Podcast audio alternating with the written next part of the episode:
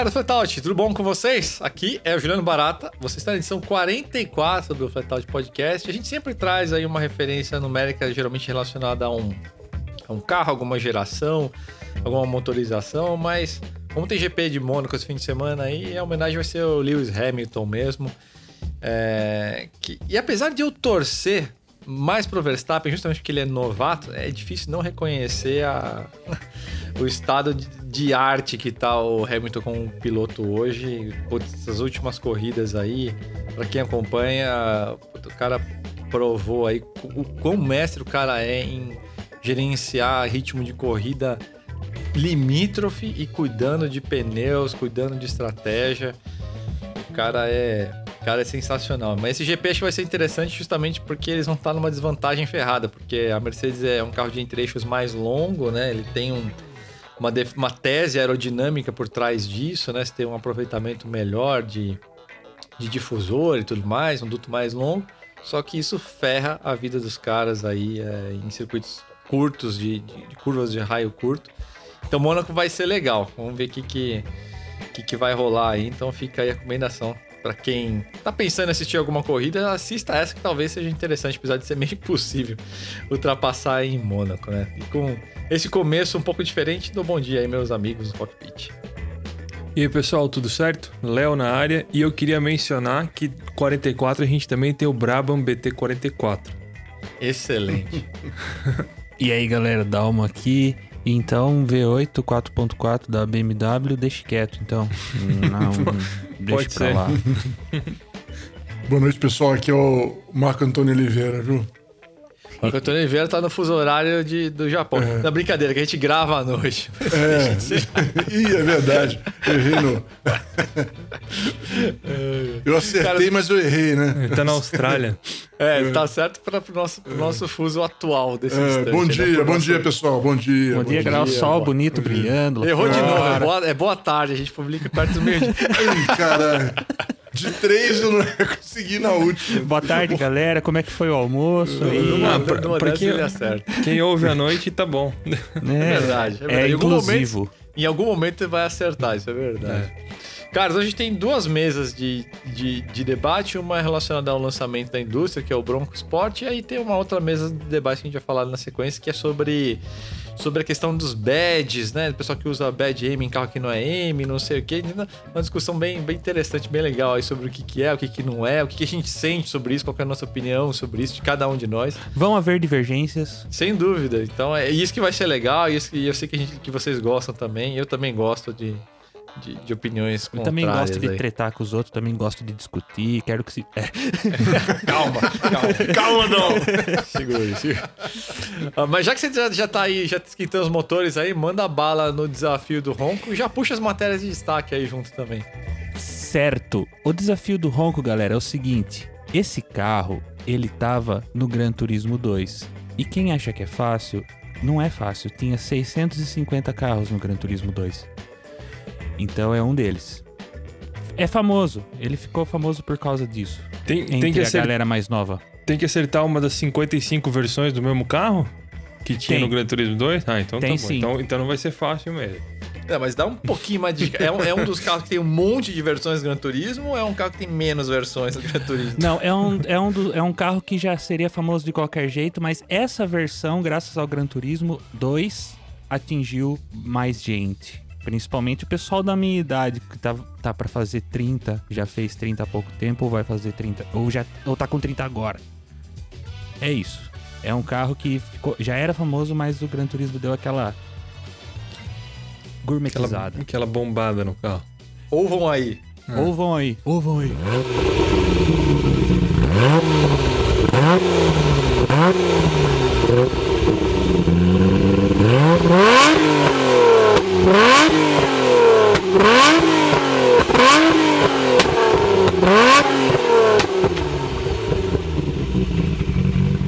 Então é isso. Aproveitando, já vou mandar as minhas matérias de destaque aqui. Hoje foi. Hoje, dessa vez, essa semana, foi meio difícil escolher porque fiz algumas coisas legais. Uh, então a primeira vai ser. Uh, pesados e furiosos, quando os big rigs americanos disputam provas de arrancada. é Peterbilt, Kenworth, é, International Lone Star, é os geralmente a gente vê eles nas estradas, em filme e no- principalmente dos anos 70, mas eles também disputam provas de arrancada no Canadá e nos Estados Unidos. E o bagulho é louco, cara. É chega a torcer, eles torcem o, o chassi, até levanta a roda, eles deixam o caminhão daquele jeito. Eu falei um pouco sobre isso, tem uns vídeos bacanas lá pra você ver. Essa é a primeira. E a segunda é uma que eu gostei muito de fazer, que foi como o Jeep Willys deu origem ao Mitsubishi Pajero e outras histórias. Porque o Pajero Full ele ganhou aquela série especial de despedida, né, no Brasil. No Japão já tinha desde o ano passado. E eu fiz uma coleção de histórias sobre ele. E com o gancho de que o Pajero já foi o Jeep Willys. Como isso? Tá lá no texto, você vai ter que ler. Então é isso, pessoal. Boa. Cara, primeira mesinha de discussão aqui, vamos falar de, de Bronco Sport, né? Aliás, se você não viu aí nosso vídeo de avaliação no canal do Autoline, nossos patrocinadores aí já há dois anos, assista, tá um, um vídeo muito legal, muito interessante. 40 minutos aí de avaliação que passam como 5. Deixa, quero deixar um agradecimento de coração aí ao Vinícius aí, leitor nosso, filho do dono do, do, do Unimog que vocês assistiram no, no Flatout Midnight, pedi pra ele, sabendo a experiência deles com o Tristan, cara, tô com um bronco aqui, na véspera avisei ele, cara, os caras da Ford deixaram aqui o carro, preciso fazer uma trilha de verdade. A trilha que a Ford montou pra gente lá na pista de teste foi legalzinha, mas eu acho que podia ser mais, mais exigente. E eu falei, cara, vamos que vamos, tem um lugar aqui, tá, tá, lá fomos pros confins de Sorocaba e acho que no fim da trilha a gente tava perto de Xangai lá, mas foi, foi um negócio meio barra pesada, foi muito legal. por- E eu pedi que fosse exigente. Eu falei, cara, eu quero ver até onde ele vai, até onde ele não vai. É, o Bronco Sport ele tem, tem pneus all-terrain, mas é aquela coisa um pouquinho até mais asfalto, o perfil do pneu, né? E então tá um vídeo muito legal. A gente realmente fez um teste muito exigente, até o ponto que me deu um medo ali na hora que a gente foi fazer essa, essa subida mais íngreme, que era o ponto que ele não ia fazer. A gente sabia que ele não ia fazer. É, e, e é aquela situação que o veículo sobe, ele distraciona e quando você freia e trava as rodas, ele começa a escorregar como um cubo de gelo na pia, deslizando para baixo. Então dá um certo medo, você não tem controle nenhum quando isso acontece, né? Então, é, mas deu tudo certo, o veículo inteiro passou muito bem no teste. Então, feita essa introdução aqui do que, que é esse vídeo, que vale a pena assistir, falar um pouquinho de, de Bronco Sport para vocês, cara. Como vocês sabem, Ford está num momento ah, não só crítico, mas uma transição crítica, né? Então, ela paralisou, né? Cancelou aí todo, toda a sua atividade de como fabricante de automóveis no Brasil, virou uma importadora de automóveis e, além disso, uma importadora de automóveis de perfil luxo, né? Então, ela mudou totalmente o segmento de atuação. Era, antes era EcoSport, era K, era Fiesta, no máximo Focus, que também deixou de fabricar um pouquinho antes. E agora é Bronco, é, vai ser Ranger, é, Mustang, é, Escape, talvez Maverick, provavelmente Maverick, uma picape monobloco. ah, aquele Mustang Mach-E, que é aquele talvez também, né? Aquele, aquele SUV é, elétrico. Ah, e talvez F-150 também. Então é um perfil bem diferente. Isso gera até uma, uma série de dúvidas que a gente vai debater aí no segundo, no segundo bloco aqui, dentro dessa mesma discussão do Bronco Sport. Então, o que, que é esse cara aí, Bronco Sport? São duas famílias de veículos, né? acho que boa parte de vocês já sabe. Existe o Bronco Bronco, que é aquele que faz jus ao legado, né? Um veículo com chassi, é, um off-roader que tá mais até para Jeep do que para SUV. Inclusive tem a versão do Sport de entre eixos curtos. Veículo fora de estrada mesmo, assim, com inclusive com desacoplamento do, do, das barras estabilizadoras. É, é um veículo que, que é feito para bater de frente com, com o Jeep Wrangler, né? E, e bem mais potente do que o Bronco Sport, que é o que efetivamente veio para o Brasil, que é um SUV mesmo, ou seja, é a estrutura monobloco, plataforma C2, que é a do Focus 4, né? Que a gente não teve aqui. É, e uma plataforma super ultra moderna, tem dois anos e, e um pouquinho, então é, uma- é praticamente uma das plataformas mais recentes que a gente tem na, na indústria, né? Então ela é bastante moderna e tem. O veículo tem um monte de caprichos, né? Então tem braço suspensão de alumínio forjado, capô e paralamas de alumínio. é, ele usa o motor 2.0 EcoBoost com 240 cavalos, é uma evolução do motor que, que a gente conhece aqui no, no Fusion, né? É, câmbio ZF 8HP, então é um conjunto de powertrain aí já bem, bem consolidado. E ele tem um sistema de diferencial bem avançado da GKN, que é exatamente o mesmo do, do Focus RS, né? O Twinster. É, lógico, um outro part number, mas enfim, é basicamente a mesma, mesma peça com outra programação, né? Mas basicamente a mesma peça e qual que é o barato dela? Além dessa questão de, de, de acoplamento, né? De se conseguir, por exemplo, em direção econômica, você deixar só a tração dianteira, que basicamente é um padrão Haldex de hoje, mas ele consegue receber até 70% aproximadamente do torque para trás, então já é mais, mais torcudão do que o Haldex, que passa no máximo 50%. E além disso, desse torque que vai para trás, ele consegue mandar 100% do torque para um dos lados, não por meio da atuação dos freios, mas sim para o sistema de embreagens. Conjunto de embreagens multidiscos para cada um dos semi-eixos, né? Os semi-árvores ali atrás. Então é uma atuação ativa, né? Não reativa. Então é um veículo bem mais avançado em termos de recurso off-road do que, por exemplo, o Renegade Trailhawk, né? Ele tem uma, uma, uma capacidade de tracionamento muito superior. E é um veículo que fez, fez, fez bonito ali na trilha. Na verdade, a gente achava que ia ficar no meio do caminho bem antes, né? Então foi bem valente. E é um veículo que ah, até a gente estava falando aqui internamente, né?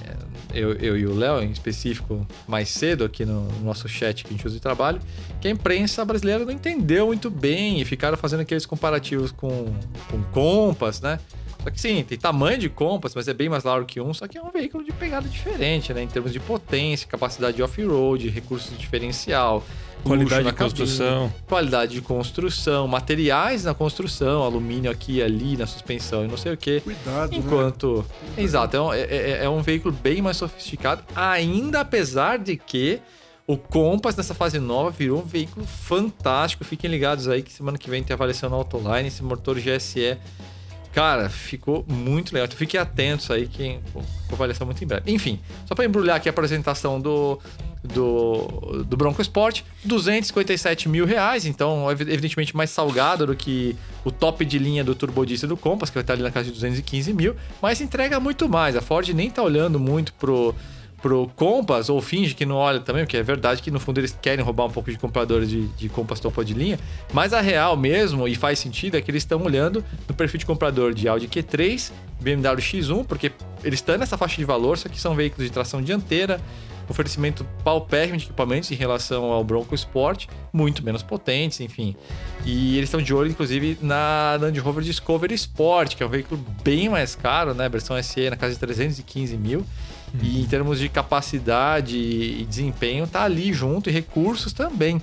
Acho que a Land Rover tem uma vantagem aí de, de sofisticação, de sensação de sofisticação, e até alguma coisa ali de cabine que talvez transmita um pouco mais de luxo mesmo. E, e- e presença de porte assim externo, né, um veículo maior. Mas a verdade é que se você andar nos dois, você vai ficar meio indeciso, eu diria isso. E depois desse monólogo enorme aí, passo para vocês a palavra. O que, que vocês acharam? Primeiras impressões aí do Bronco Sport? Eu queria começar com um, um alto elogio à nossa, à nós, nossa equipe, né? É, não sei se vocês lembram as conversas que a gente teve à medida que a gente ia conhecendo esse carro. é, a gente acabou meio que acertando tudo que ia acontecer com ele, né? Tipo, a gente parou pra olhar, ficou olhando, é, olhando a foto dele, pensou, cara, esse carro é um, é um mini, é um mini Defender, né? É um Defender acessível. E ali deu pra perceber que a Ford já ia posicionar ele como um carro de nicho, assim, pra pegar essa galera é, da, da Land Rover mesmo, né? O, o- não, no- não o Defender, claro, porque o Defender é um carro muito mais maior e mais caro, mas o Discovery Sport, o Evoque. E, e eu não sei da onde, que, por que, que, que, foi levantada em algum momento a hipótese de que ele iria concorrer com o Compass, porque é, se você visse o posicionamento dele nos Estados Unidos, o preço dele lá, ficava evidente que não ia ter como con- concorrer, né?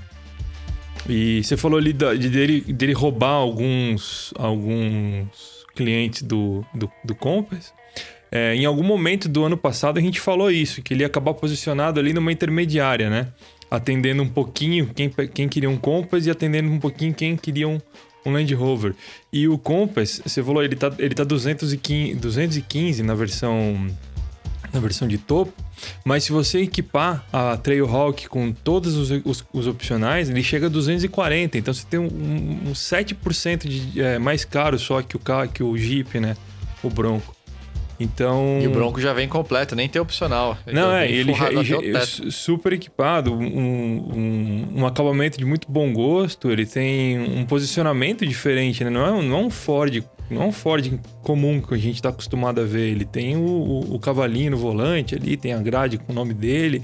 Ele é um carro mesmo que, que, que, que é um carro de imagem, como se dizia um pouco tempo ele atrás. É mas ao mesmo tempo ele não é só imagem, né? Ele tem essa capacidade que os Land Rover oferecem, que no caso o Discovery Sport e até o Evoque em certo grau. Então, então eu, eu, é, Léo, eu, achei, eu achei que. Pode falar. Não, você, você falou isso, eu, eu, ele tem a capacidade próxima dos Land Rover e ele tem ele, ele tem potencial para roubar um pouquinho da galera do, compa, do Compass, tem um pouquinho para roubar, de potencial para roubar público do Land Rover, mas e ele é uma terceira via, porque além dele oferecer um equilíbrio, ele tem a personalidade própria dele. Eu achei isso muito bacana, cara. Isso. Ele é um carro bem de presença. A presença dele é diferente da do Land Rover? É. Mas é bem. Putz, é, é um. E... Cara, eu acho que a Ford pode estar tá tá no caminho certo. Ó, e só uma, corre... uma correção aqui, em termos de capacidade, o Ford de estrada infinitamente maior que o Evoque. O Evoque é um veículo de, de, de asfalto, Isso. né? Ele é. Isso, é. Tem Não, é que, é que o Evoque tem, coisa, tem alguma coisa ali por causa de, é. de tração e tal. É, de, sistema de tração e tal. Mas de falar que mesmo é superior mesmo ao Discovery, né? Que também não tem lá essa grande pretensão no fora de estrada, mas é que tem essa coisa do brand, né? É. Eu digo isso, de saída, tem duas características que o, tanto o Discovery quanto o Evoque compartilham que são ângulos ruins de entrada, de saída nem tanto, mas de entrada, são veículos com, com aquele rodão grande, né? 20 polegadas, pneu é. de asfalto, né? No máximo um, um, um all-terrain, mas muito mais asfalto mesmo do que o que o Bronco Sport usa, né? Então... E, e eles têm um... É estranho um... dizer isso, né? Mas é, eu tenho certeza que o Bronco Sport é melhor no fora da estrada que o Discovery. É que a gente tá é. tá tão acostumado com, com o Land Rover e fora da estrada que fica meio automático Automática associação, que... é. justo. E eles têm um parentesco distante com a Ford, então... se eu não me engano, esses modelos aí. O, tanto o Discovery Sport quanto o Evoque. Tem, opa. Eles têm a, plata a plataforma deles, se eu não me engano, é uma geração da, é. da, da, da, C4, uma geração anterior. Eu não tenho certeza agora. Mas Isso, eu lembro é, que. É, é Fiesta. É Fiesta, é. Desculpa, é. Focus? É Focus. É Focus, plataforma de Focus. É. É, a, ori a, origem, então, né? Ela foi modificada pela Land Rover, mas, mas a origem isso, dela é Ford. Isso, mas a origem é derivado da, da, da plataforma do Focus. É, isso. É, esses carros dessa época aí, se você procurar com atenção, você acha um monte de fomoco lá, Ford Motor Company, ah, Mangueira, é. puxa, um monte de coisinha. O logo mesmo. E o próprio motor EcoBoost, né? O Bronco também é. O Bronco não é assim, ele é Ford, lógico, mas ele não faz questão nenhuma de lembrar então, isso. Isso que eu ia falar. Eu é, é, é, o problema de, da, da Ford, da GM é, também, e até da Volkswagen, dessas marcas aí de vender, como o Juliano tá falando, eles estão querendo posicionar é, Audi Q3, né? Essas coisas todas. São carros. Obviamente, um é um carro mais focado para uso em rua, né? Na verdade, é um, é um hatch alto, né? Seguindo a moda de coisa, e o outro é um carro off-road apesar disso, é, é, o mercado acaba ficando meio por ali, é, as pessoas vão escolher entre eles mesmo, né? E o problema da Ford e essas marcas, quando elas vão vender carro é, com marca premium, é simplesmente o negócio da marca. O cara vai preferir um Mercedes barato do que um Ford caro. É o que acontecia com, com é, o Fusion, e, que era muito maior, por exemplo, que um Série 3, mesmo nos anos 90, né? Era muito maior e ainda assim o Série 3 o pessoal gostava mais, vendia mais e tal. E, enfim, é, é uma dificuldade o, essas, essas marcas é, de base, né, acostumadas a vender carro é, e carro barato, a vender carro de luxo, né? Ela tem, tem um certo mercado cativo, mas é, ela tem uma dificuldade de, de, de, conseguir novos clientes e brigar com essas marcas. É igual Por isso, É, isso. por isso que a, a, a Ford anda tentando aí, eu não sei até onde isso vai ser bom para ela, tá? Mas ela tá tentando é, fazer o Mustang uma marca e Bronco agora outra marca, entendeu? Tipo, ela não fez isso ainda, ainda é um Ford Bronco, mas você vê que é, na frente tá escrito Bronco, tem um cavalinho na, do Bronco lá no, no, no volante, não o Ford. É, tem um, um, logo Ford só lá atrás que eu vi, né? Deve ter mais, mas que eu vi dele só tem, só tem lá atrás. Então ela tá tentando é, criar essa imagem do Bronco. Vamos ver se vai ter sucesso com isso. Mesma coisa do Mustang. Agora tem o Mustang Mach-E, que não é o Mustang, mas é o Mustang, é a marca, né? Eles estão querendo fazer. Provavelmente estão dizendo aí que se a Ford voltar a fazer sedã, vai ser sedã Mustang, né? Que até seria um negócio interessante. Né? Seria mesmo. E, mas enfim, ela está tentando. A Ford está tá tentando não ser Ford, né? E aqui no Brasil, ainda composto a isso, tem toda essa, essa história dela tá, ter saído daqui, né? E, e... Então, eu, eu, eu, vou, eu vou falar a verdade para você. Eu sou meio cético quando, quando ela fala que vai vender no mercado de Q3, entendeu? Independente. Que o carro é capaz, eu não tenho dúvida nenhuma. Não tenho dúvida nenhuma mesmo. Mas, mas o, o público é diferente, cara, de Ford e de, de, Audi, é, Mercedes, essas coisas. É, é, é, que nem você vê nos Estados Unidos, por exemplo, os, os, Moscow, os Car, o Mustang, o, o Camaro e o, e o Challenger, é, eles são muito mais capazes e mais baratos que muito carro esporte europeu, né? Tudo bem, às vezes não em pista, depende muito, mas, mas assim, são altamente competitivos. Mas o tipo de gente que compra um carro americano e o tipo de gente que compra um carro europeu são bem diferentes, entendeu? É, Mas eu é. acho que. Eu concordo e discordo ao mesmo tempo. Porque eu, eu também. se você pegar hoje o Mustang, ele, ele, ele ficou bem mais transversal né, nesse, nesse perfil, né? Ele roubou muito cliente de, uhum. de BMW. De, de Audi RS, de BMW. Mercedes eu não sei, talvez. É, especialmente fã de AMG, eu acho. Isso. Uh, por uma questão, né? O, o, o, carro se livrou um pouco dos estigmas, né? Que, que, pesavam na alma de carro americano, né? Em termos dinâmicos, em termos de qualidade de acabamento, né? E ele oferece um, um pacote né, de qualidade e performance numa conta que assim é, é uma disparidade bem grande né, em relação aos carros europeus. Né? Então é lógico, o cara que é apaixonado ali por, por BMW M e tudo mais, esse cara não vai, talvez, fazer o essa pedante, né, Juliano? Pode falar, é, o pedante não vai é. querer. Mas... Agora, sabe que talvez até nem, nem o pedante resista, porque isso é que era o ponto que eu queria falar. É, as marcas alemãs estão se perdendo um pouquinho, né? Sim, E isso vai Ajudando. também para esse mercado de SUV. Pô, você pegar. O, o Q3 acho que ele é bem coerente ainda em relação à proposta dele, né? Mas, pô, você pegar o X1, já não tem. Ele já nem sabe mais o que é. Se é um hatch alto, se é um. Eh, ficou. É. Assim, ele deu uma apagada, inclusive no, no, no, no mercado, virou, né? Ele virou um mini, um e... mini engravatado, literalmente, né? Tanto que Exatamente, eu... e as pessoas percebem, né? Eu acho que uhum. a, o erro da BMW foi achar que a galera, a galera tá ah, percebendo. Eu tive é, que abrir a, o Google aqui e pesquisar aqui o BMW X1, porque eu não lembrava como ele era. Então eu acho que isso diz alguma coisa. É, é o não, X1 da, de duas gerações, de uma geração atrás, ele já emplacava bem mais proporcionalmente, é. né, em relação ao, ao, market share, né? Então eu acho que eu, eu concordo. Agora, qual é a parte que eu concordo contigo, Mal? É Cara, eu fiz uma pergunta na coletiva de imprensa lá, lá no campo de provas da Ford mesmo. Acabei não usando lá porque o vídeo ficou muito longo, né? Mas eu deixei a pergunta no ar na introdução do vídeo, né? Que é: o brasileiro ele vai ter que entender e tentar visualizar que essa Ford que faz o Bronco Sport não é a Ford que faz o K, que faz o Fiesta, que faz que fez, que faz o EcoSport. É difícil, né? Porque pô, é. a Ford trabalha a vida inteira nesses veículos ou populares ou no máximo de faixa Faixa média, média do mercado, né?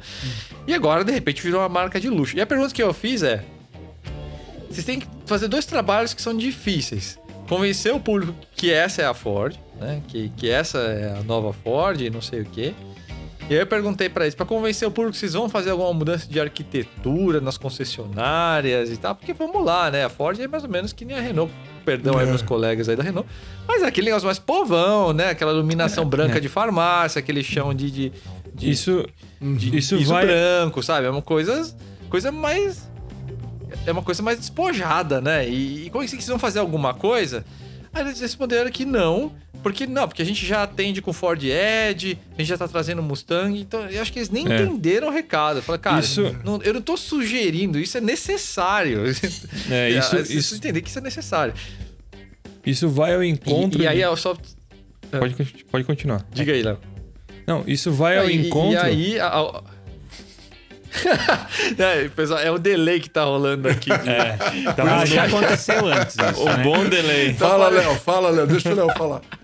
fala aí, Léo, fala aí, fala aí. Isso vai ao encontro de um negócio que eu tava. que eu ia falar é, concordando com o Mal, é, enquanto eu discordava dele também.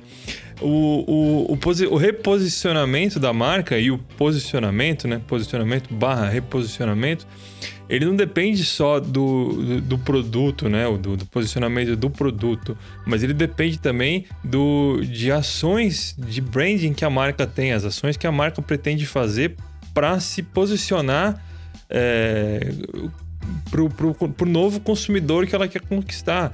Por exemplo, você tem um, um, um exemplo ótimo de, de relacionamento com o consumidor de- e posicionamento, que é o da Mitsubishi. A Mitsubishi ela se posiciona como uma, uma, uma, uma vendedora de 4x4, ela organiza os eventos, ela tem um. Ela, ela tem um. Ela assume o perfil do cliente, né? Então ele tem- eles têm o espaço Mitsubishi, tem os eventos da Mitsubishi, tem todo aquele, aquele um ecossistema, né, que envolve o cliente no posicionamento que eles desejam. A Ford não tem isso. Que foi o que isso, Fideliza, isso, né? isso, isso foi também o que matou a Alfa Romeo no Brasil, porque a Alfa Romeo era atendida, era vendida em concessionária Fiat. Não sei se vocês lembram disso. né? Tinha É, alguma, algumas concessionárias, algumas concessionárias é, próprias da Alfa Romeo, se eu não me engano, mas ah, fora do, do- das grandes, dos grandes centros, a Alfa Romeo era vendida na Fiat. Então, é, teve esse problema lá atrás com outras marcas que a, e a Ford não tá pensando nisso. Putz, então. Então, e é, é, é é é complicado porque eles têm esse histórico mesmo de ser meio desconectado da, da clientela. Isso é um pouco foda, cara. Mas o É. produto é, o produto tem tudo pra ser um puto pro- é um puto produto. Dá pra ver que o que o Bronco é, É. um belo Mas eu acho. É Mas eu excelente. ele, assim, ele, eu ele tá posicionado, ele tá posicionado com preço legal, ele tá num segmento que ele praticamente não tem concorrente direto. Eu acho que ele não tem mesmo concorrente direto, nem praticamente, ele não, Não. tem concorrente direto. Ele tá com um preço muito bom dentro da, da conjuntura atual, né?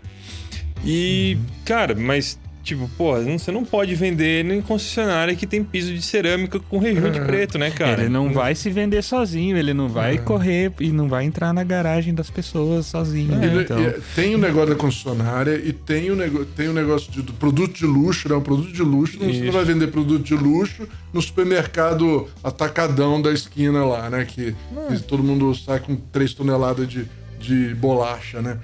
É, ele não é, eu tenho o luxo e tem o, e tem o, o atacado aí, né? Que era o que elas faziam. A Ford sempre fez isso aqui, sobreviveu vendendo carro, né? varejão, né?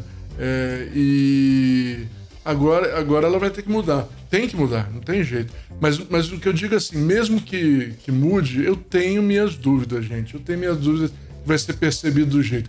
Você pega no interiorzão, é, o pessoal que tem dinheiro costuma comprar Ford, Chevrolet, eles não tem muito problema de não ter marca de luxo. Mas você pega em centro urbano, cara, Tipo, onde vende, normalmente carro de luxo vende muito mais em, em- em centro urbano, normalmente eles são muito status conscious, né? Eles são muito. O pessoal é que vai gastar 250 mil, ele não quer. Normalmente ele não quer pegar um Ford. Tomara que eles percebam como um bronco que pegue, porque às vezes pega, né? A gente, no futuro a gente não sabe. A ideia é boa, o produto é bom e às vezes pega, né? O pessoal acha legal e, e pega o gosto do povo e, e cria uma certa, uma certa vontade de ter e aí o negócio anda.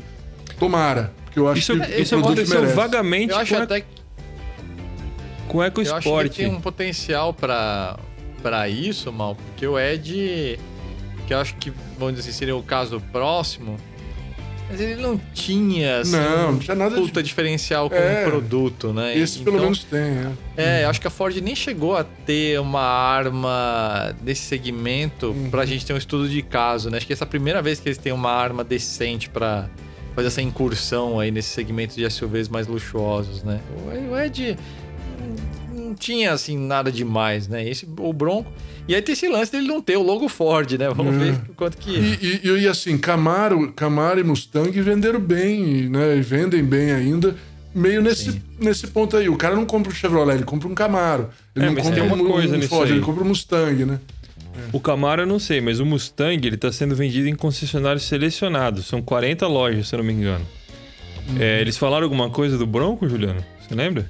Eu perguntei em relação à assistência, não em relação a ponto de venda, e eles falaram que a rede toda que, que tem presente vai atender o, o Bronco, né? Aliás, que, inclusive, não- em termos mecânicos, ele, ele, ele é mais horizontal, né? Mais transversal do que o Mustang, que é um carro muito específico, né? De plataforma, de motor. Eu acho que essa decisão da Ford tem mais a ver Infelizmente, na verdade, eu acho que essa decisão tem mais a ver com custo de operação do que com trabalho de, sei lá, de visual merchandising, de, de- de visual de concessionária, de arquitetura. Acho que tem a ver mais com custo mesmo, de pegar É, eu- as eu- concessionárias com boa estrutura para investir na, em equipamentos, né? É, eu até meio E, que aliás, só pra, é, só que, é que a, a dúvida que. A outra dúvida que eu deixei lá com eles era justamente em relação a, a algumas coisas que vocês já falaram. Que é em relação ao recado que a Ford precisa passar para esse público, que é muito mais antenado em negócios, em ações, em bolsa e tudo mais, de que a empresa é sólida, né? Que além de toda essa coisa de ter um trabalho de marketing bem feito, de você ter um, ter um, vamos dizer assim, uma, uma, uma mensagem que você vai transmitir na concessionária, na arquitetura, no visual, você tem que dar um jeito de comunicar que a empresa é forte, que é sólida, né? Investimento grande, quase 300 pau, vai, 257, enfim. Então é um dinheiro, né? Então, cadê esse recado, né? Então, tudo isso ficou no ar, assim. Eu acho que é, esse é o problema. Acho que talvez seja um produto muito bom, mas a Ford está muito insegura de si, né? Acho que ninguém consegue ali bater no peito e falar é isso mesmo e vamos fazer e vamos fazer tudo que dá. Pô, você pegar, Pra mim, só que é o melhor exemplo de incursão no mercado premium bem feita, apesar do produto ter suas limitações, Caoa Sherry. Cara, os caras estão nos principais shoppings de São Paulo. É arrojado até demais pro perfil da marca. É, mas tá funcionando. Foi o que É a tipo fez com a Kiss. Hyundai. É tipo o Kiss que quando tocava em lugar pequeno já fazia um monte de alto-falante falso, assim, pra sair muito mais som. Eu pensei nisso na hora que você falou que é muito arrojado até demais. Eu Tipo, a gente tá aqui, cara. E- É, e isso eu- é bacana de fazer. Eu vou dizer pra vocês, eu não comprava hoje um Ford, mas nem que a vaca tossisse. Não comprava mesmo. Mas é verdade, gente. Meu dinheiro, não. Não. É, uma, eu- empresa, uma empresa, ó, ó, gente, vamos falar, vamos falar a verdade. Imagina o cara que comprou um, um K cinco minutos antes daquela notícia lá que acabou de produzir. Pô, É. meu, eu, eu acho. Eu não. me- Eu não É, e não é só isso. A Ford tem um histórico, um bom histórico de desvalorização alta de produto premium e de falta de peça, mesmo dentro do período de 10 anos que o Código do Consumidor estabelece e tudo mais. Isso É, isso é uma coisa que tem que, que, que eles que não se muda da noite pro dia, mesmo que eles resolvam Isso quando mudar da ela noite estava pro dia. aqui, né? Quando ela estava É aqui. isso, né? quando ela Claro. fabricava aqui. É. Então não é uma coisa que se resolve da noite pro dia, mesmo que el- eles resolvam da noite pro dia. Né? A percepção ainda é. É, eu, É, eu- tem uma eu- cultura corporativa ali que, que é difícil de você mudar da noite por dia. Mas aí, no caso, eu penso eu, né? Eu aqui com meus botões. O Mustang, por exemplo, seria um carro que eu compraria com uma certa tranquilidade se eu tivesse... Enfim, se eu fosse público-alvo e não gostasse mais preferencialmente as velharias. É... Porque esse é o tipo de carro que hoje você tem uma série de... Dependendo de onde você mora, evidentemente. Mas em São Paulo e, e em Curitiba e algumas cidades assim... Você tem uma infraestrutura muito boa de oficinas ah, especializadas em veículos premium esportivos que consegue atender muito bem, com tempos de importação muito curtos, com Sim. todo o equipamento de, de scan, de todo o diagnóstico eh, e, e- treinamento. Então, elas estão prontas já pra você pegar um Mustang e falar, puta, cara, não até, até quero levar Ford. fazer E outra coisa, Juliano, eu acho que o Mustang é um produto mais assim, você compra para ser um negócio legal para você. Você pode estar Aham. disposto a despender mais um esforço para deixar fazer uma manutenção, a É, é diferente. Eu acho que isso daí é também Exato. um carro de família. É, é um carro... Até porque ele... o, o Mustang o também... já é um pouquinho diferente. É. O Mustang também é, tem um histórico...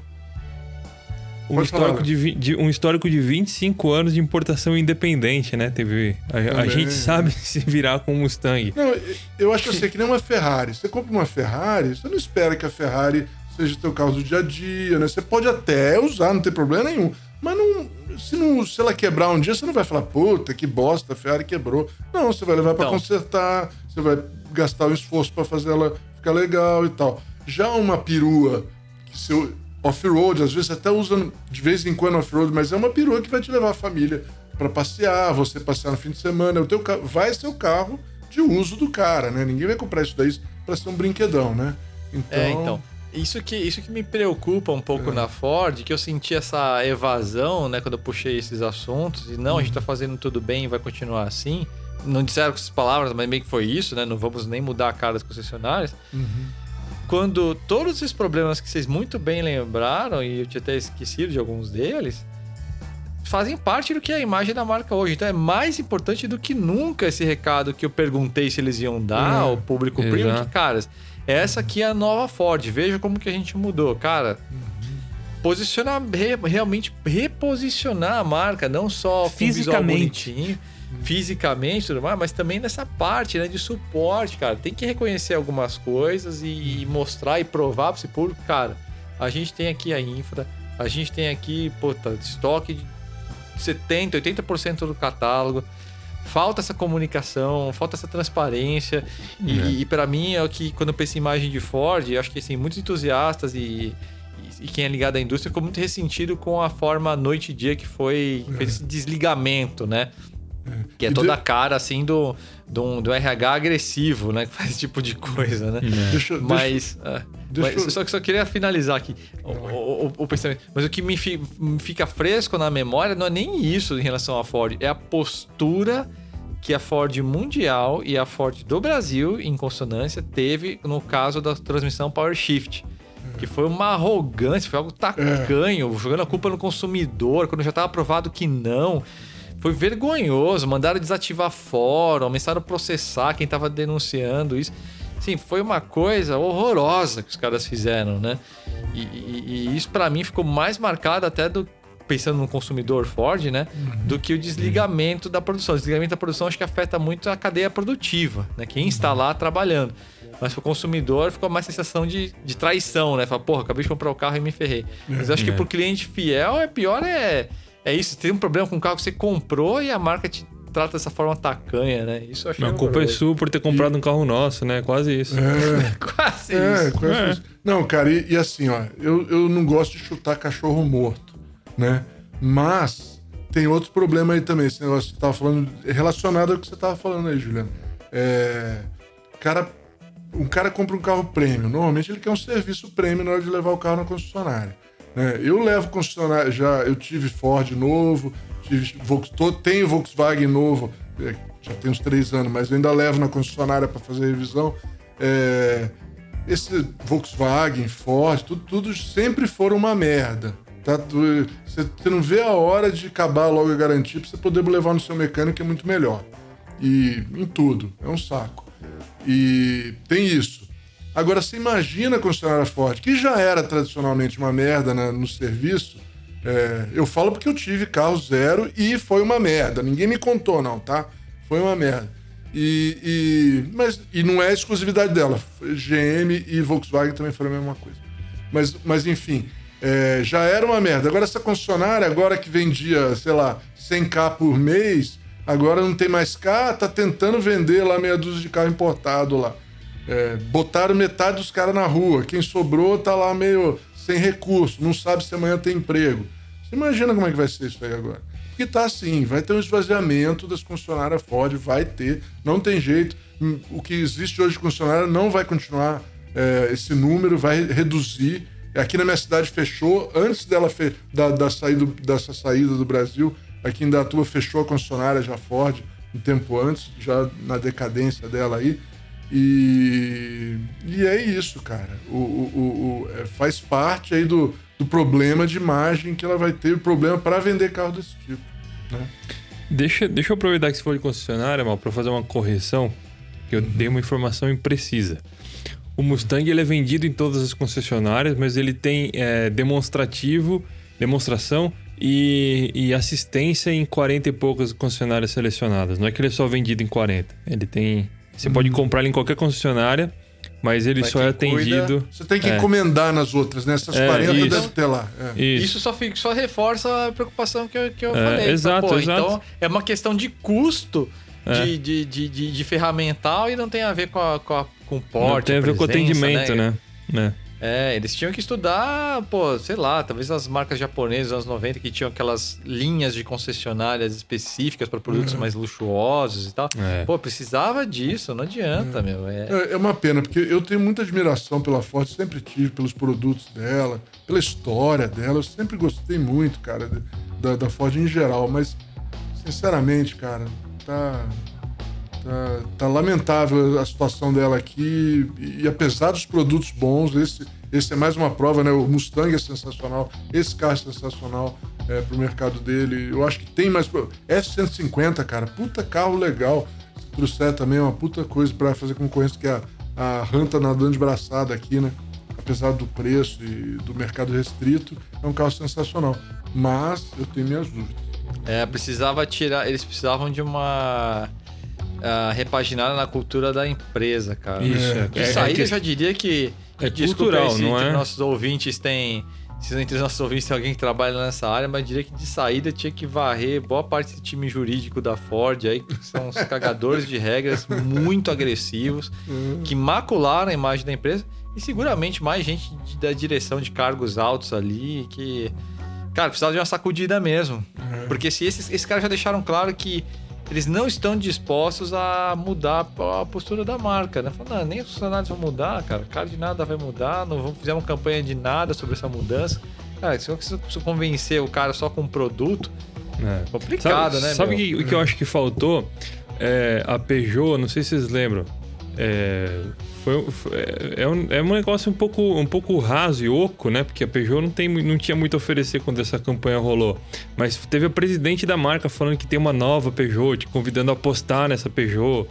É, é, principalmente porque eles, eles mudaram. A Peugeot ficou muito marcada com o câmbio L4, agora eles têm um câmbio novo. É, mudaram, reposicionaram os produtos todos ali. E teve uma, uma campanha relativamente agressiva para mostrar que. para tentar convencer o público de que a marca mudou de verdade. E da Ford, não, a gente nunca, a gente A nunca Ford parou tá de produzir da noite pro oposto, dia. na verdade. É, a gente A não, a gente não nunca, que... eu- nunca deixamos Eu vou todo um mundo na mão. É, eu vou, eu vou, de- vou dizer um negócio, cara, que eu me passo até mal de falar, de, de, de especular esse tipo de coisa. Mas quem disse que isso daí também não é mais um. Ah, vamos continuar vendendo o carro enquanto dá lá. Entendeu? Vende esses carros lá pra esses caras lá enquanto dá. Como foi com a Ford, né? Eles falaram, ficaram um tempão aí de banho-maria, né? Vamos continuar Essa- vendendo o, esse se- carro o segundo tempo do phase out, né? É, é o segundo tempo fez alto, exatamente. Vamos, fez alto da operação, né? Quando. Não, eu, eu- eu diria que. Eu não, eu não acredito nessa hipótese, mas ela também não é totalmente descartável. Eu acho que assim, a resposta tá no que o Bronco vai dizer. É. Porque de todos os produtos que eles têm pra vir, o único de volume mais significativo é o Bronco. Uhum. Se esse cara der água, der um tiro na água, acabou. Não tem aí, aí vai ser a phase out fase 2 mesmo, como você bem disse. É, Agora, Porque eu. se ele emplacar, aí. Aí É. eu acho que os caras É. vão, vão investir mesmo. Só que eu acho que, pô. Não sei se os caras estão também. Com o volume de grana que os caras não têm. Mas eu acho que, pô, faltou mais vontade nesse tiro aí. Porque é o carro certo, mas a marca tem que se posicionar frente a esse produto animal É. que eles têm, né? Não, é por isso que eu tô É, falando. precisa eu- de eu- atitude, atitude da marca, uma tá atitude faltando mais isso. Quando- concisa. Quando falta atitude, eu acho que por trás vem o negócio da incerteza e do, do negócio que vão fazendo aí. Ninguém tá muito assim, vamos fazendo aí. Não, é vamos fazendo. Imagina a Ford falando, essa é a nova Ford, e aí mostrando tudo que tem lá nos Estados Unidos, porque lá, tipo, eles têm o, eles têm o veículo mais vendido dos Estados Unidos no portfólio deles. Eles têm a picape mais vendida do planeta. Então, tipo, pô, não, não, não rolava um esforcinho aí pra tentar trazer um pouco dessa. dessa, É, dessa mas quem sabe- disso que o eles têm lá Mustang- nos States? O Mustang Isso. também é o esportivo Pode mais falar, né? vendido, não é? Ele, ele vem. bem lá. Exato, pô, então, tipo, tem aí todo. Tem um, uma. Bastante coisas pra ser exploradas. Tem uma coisa muito É. legal pra ser explorada, inclusive Ford. A gente tá aqui conversando e tal. Se vocês estiverem ouvindo, É legal. Eu acho que tem essa a cultura. é, acho que a- a- o núcleo dessa questão é a cultura corporativa da Ford do Exato. Brasil mesmo, cara. Acho que É. é. como mexer, mexer peças importantes nesse tabuleiro pra ter isso aí que seria o desejo nosso e que seria saudável pra Não, marca. a gente não também. queria. A gente queria ver a, a Ford se levantando e, e se- sabe? É, quem sabe o. Quem sabe o. Eu, eu acho assim, o- como a gente falou, o Bronco tem potencial, né? É um produto interessante, cara. Tem potencial de emplacar, né? O que seria super legal, porque é, seria um, ia emplacar na força do produto somente, né? Porque. Talvez o produto ensine a marca, é, né? é, e aí É. talvez a gente ela consiga. Será que se não tivesse uma conjuntura melhor, não ia ser diferente também? Porque igual o Léo, o Léo trouxe a Peugeot, a Peugeot fez isso no momento que as coisas estavam normais e tal. Eles não tinham muito produto pra oferecer, mas eles falaram, não, a gente é uma nova Peugeot. Agora tá ao contrário, a Ford tem um puta de um produto, mas não tá fazendo o, o, os- o resto da lição de casa. E, tipo, talvez será que não, não seria diferente se a gente não tivesse nessa situação? A gente não xinga, não, não, não tá xingando. A gente não descasca porque a gente não gosta, a gente não quer. A gente quer ver bem, a gente quer ver o negócio fluir, cara. Não é. Ai, a gente. Nossa, Ford tá louco. Não é isso. Dane- Dane-se a marca, né? Né, não é? Definitivamente. Se, se é um produto gente- foda, a gente quer ver exato. ele prosperar, cara. É, a gente viu até os comentários no, no Insta, no YouTube, que tem muita gente ressentida com a Ford mesmo. É. assim. Tipo, você vê que é, uma rea- entusiastas. né? que é reação, não é vê- opinião, né? É, você vê comentários feitos meio que com fígado, assim, né? E, É. e na maldade mesmo. né? Ah, quero que a Ford se. Sim, sei lá. Eu acho que. Não vamos exagerar, né? Não A vamos Ford exagerar. forda. E vamos ser maiores Não, do é- que estou isso, né, cara? decepcionado. Não, é, não, é, não é tô achando uma merda. Tipo, pô, eu, eu gosto do negócio. Quando a gente se entristece com alguém que a gente gosta, é muito pior do que com alguém que a gente não gosta. É isso aí. É. Isso aí faz Mas assim, parte. vamos lá, né? Faz Eu acho parte. que também, como a gente falou, o jurídico da Ford é um motivo também pra essa galera ter o ressentimento mais ácido, né? Mas, mas enfim. É, a Ford não tá com. não tá com. com, com crédito aqui no Brasil, não, infelizmente. Não tá com crédito É. com ninguém, não, viu? Ah, Mas- é, exato. A nossa torcida é essa, que o produto ensine a marca. É isso aí, Então, é isso que o aí. negócio venda e que faça a Ford entender que, porra, é, acho que realmente seria melhor ter uma infraestrutura Vamos mais, investir um pouquinho mais, mais no Brasil. charmosa. É. É. talvez seja mais interessante a gente ter mais, marcar mais presença. Vamos pedir desculpa mostrar pelo Power Sheet. É, mo- mostrar, mostrar. No fim é Ford of America, né? A, a coisa que tá vindo pra cá é basicamente, essencialmente Ford of America. E, reconhecer que o, que, o, que o plano One Ford realmente foi um delírio. E é isso, cara. Falta todo esse recado, falta essa comunicação. Enfim, a gente tá se repetindo aqui um pouco, mas é que o lamento é tão grande que, que é tão óbvio a gente- e não é tão custoso resolver isso. Isso que Só a incomoda. gente tá vendo isso, como vocês não estão vendo? Tipo, é, é, é indigna, indigna, indignar. Enfim, deixa a gente indignar. É, tem um pouco do, do- do- Eu acho que também deve ter um pouco do interesse da matriz, né? A, a- a Ford, as empresas americanas, elas estão meio voltaram a se centrar nos Estados Unidos só, né? Se vocês repararem, nos últimos anos aí. Então, às vezes é isso também, né? Falta um pouquinho de, de apoio, né, da matriz, né? Pode ser. Mas, mas enfim, você tem mais alguma consideração aí, pessoal, de, de Bronco? Hum, Bronco não. Sport? Então, vamos, antes da gente ir para a segunda mesa de discussão, que é sobre a questão dos badges, é, Léo, puxa, puxa pra gente aí as, as suas matérias de destaque essa semana no Flatout. Claro, claro. É, a primeira matéria que eu vou sugerir é a última matéria da série da Anatomia Mecânica, com minhas, minhas montagens riquíssimas de, de destaque. Essa, essa Pô, última ficou. é, essa ainda bem que é a última. foda. É, ainda bem que é a última que você já tava. pe- Já, já- essa última com a camisa lá, eu demorei pra entender. O que é essa camisa? É tinha a camisa de, a- é a camisa de cilindro. É, pistão e camisa de cilindro, igual o filtro de motor. Não, É que- e a legal. camisa do, é a camisa do Pistons também. É Não, um, eu entendi depois, Léo. é um olhei, negócio falei, autofágico, assim, sabe? Pistons Tá é time do quê? De basquete. Detroit Ah. Pistons. Ah, ah, não conheço. Era Detroit nada. Pistons, não sei se ainda é, né? Eu sou, eu sou da NBA dos anos 90. Mas é, é essa, anatomia, mec- anatomia mecânica, autópsia de pistões e camisas. E bielas também, né? Com anéis de pistão e tal. Mas pra ter o trocadilho com camisas e pistões, o título foi esse. E, então, de novo, é, é, explica quais são as causas de quebras de, de pistão, de biela, calço hidráulico, é, montagem errada, lubrificação deficiente, esse tipo de coisa, contaminação do, da câmara de, de combustão e tal. É, como que esses problemas acontecem, como que as peças ficam depois desses, desses, desses problemas. É, tá tudo lá, acho que foi uma série legal. É, quem quiser, tá, foi publicado na quarta-feira, quarta-feira à noite. Tá lá na página inicial. E o segundo é o, o guia de compra do, do Carmanguia. O guia do Carmanguia, né? Que é, é um clássico que não é tão falado ultimamente. não- não- é, ele foi. Acho que foi o primeiro Volkswagen R que valorizou de verdade, né? Que o pessoal já começou a buscar ele no final dos anos 90. Claro que não como, como hoje. É, mas e, e ele tá ali quietinho, subindo de preço, conquistando, é, trocando de mãos por valores bem vistosos para um Volkswagen R. E tem também, claro, o, o raro conversível, né? E ali ensina tudo que você precisa saber, como todos os nossos guias de compra, né? De, de usados. Tudo que você precisa saber para não entrar numa roubada, para não comprar um conversível cortado que se passa por original. E para não achar que, que dá para restaurar um Carmanguia em 2021 sem gastar dois Carmanguia, né? Então, tá tudo ali, tudo que você precisa saber. Tá publicado na, na quinta-feira à noite. Vai estar na página inicial quando o podcast sair. São esses dois. Essas Boa. duas matérias. Agora vamos para vamos para segunda mesa de discussão aí. É um assunto, não dizer que é polêmico, vai, mas eu acho que rende bastante, bastante assunto aí, que é a questão dos, dos badges aí. Dá um, puxa pra gente aí esse fio. Então, cara, eu vou puxar mesmo porque essa pauta é minha filha. É, essa foi uma ideia que eu tive, porque eu, eu trouxe pra gente discutir, mas eu tinha sugerido ela. Inclusive, vou dar um, uma- um spoiler de como funcionam as coisas. Eu sugeri ela como pauta, mas a gente achou que podia ficar mais dinâmico, mais divertido discutir aqui na mesa redonda.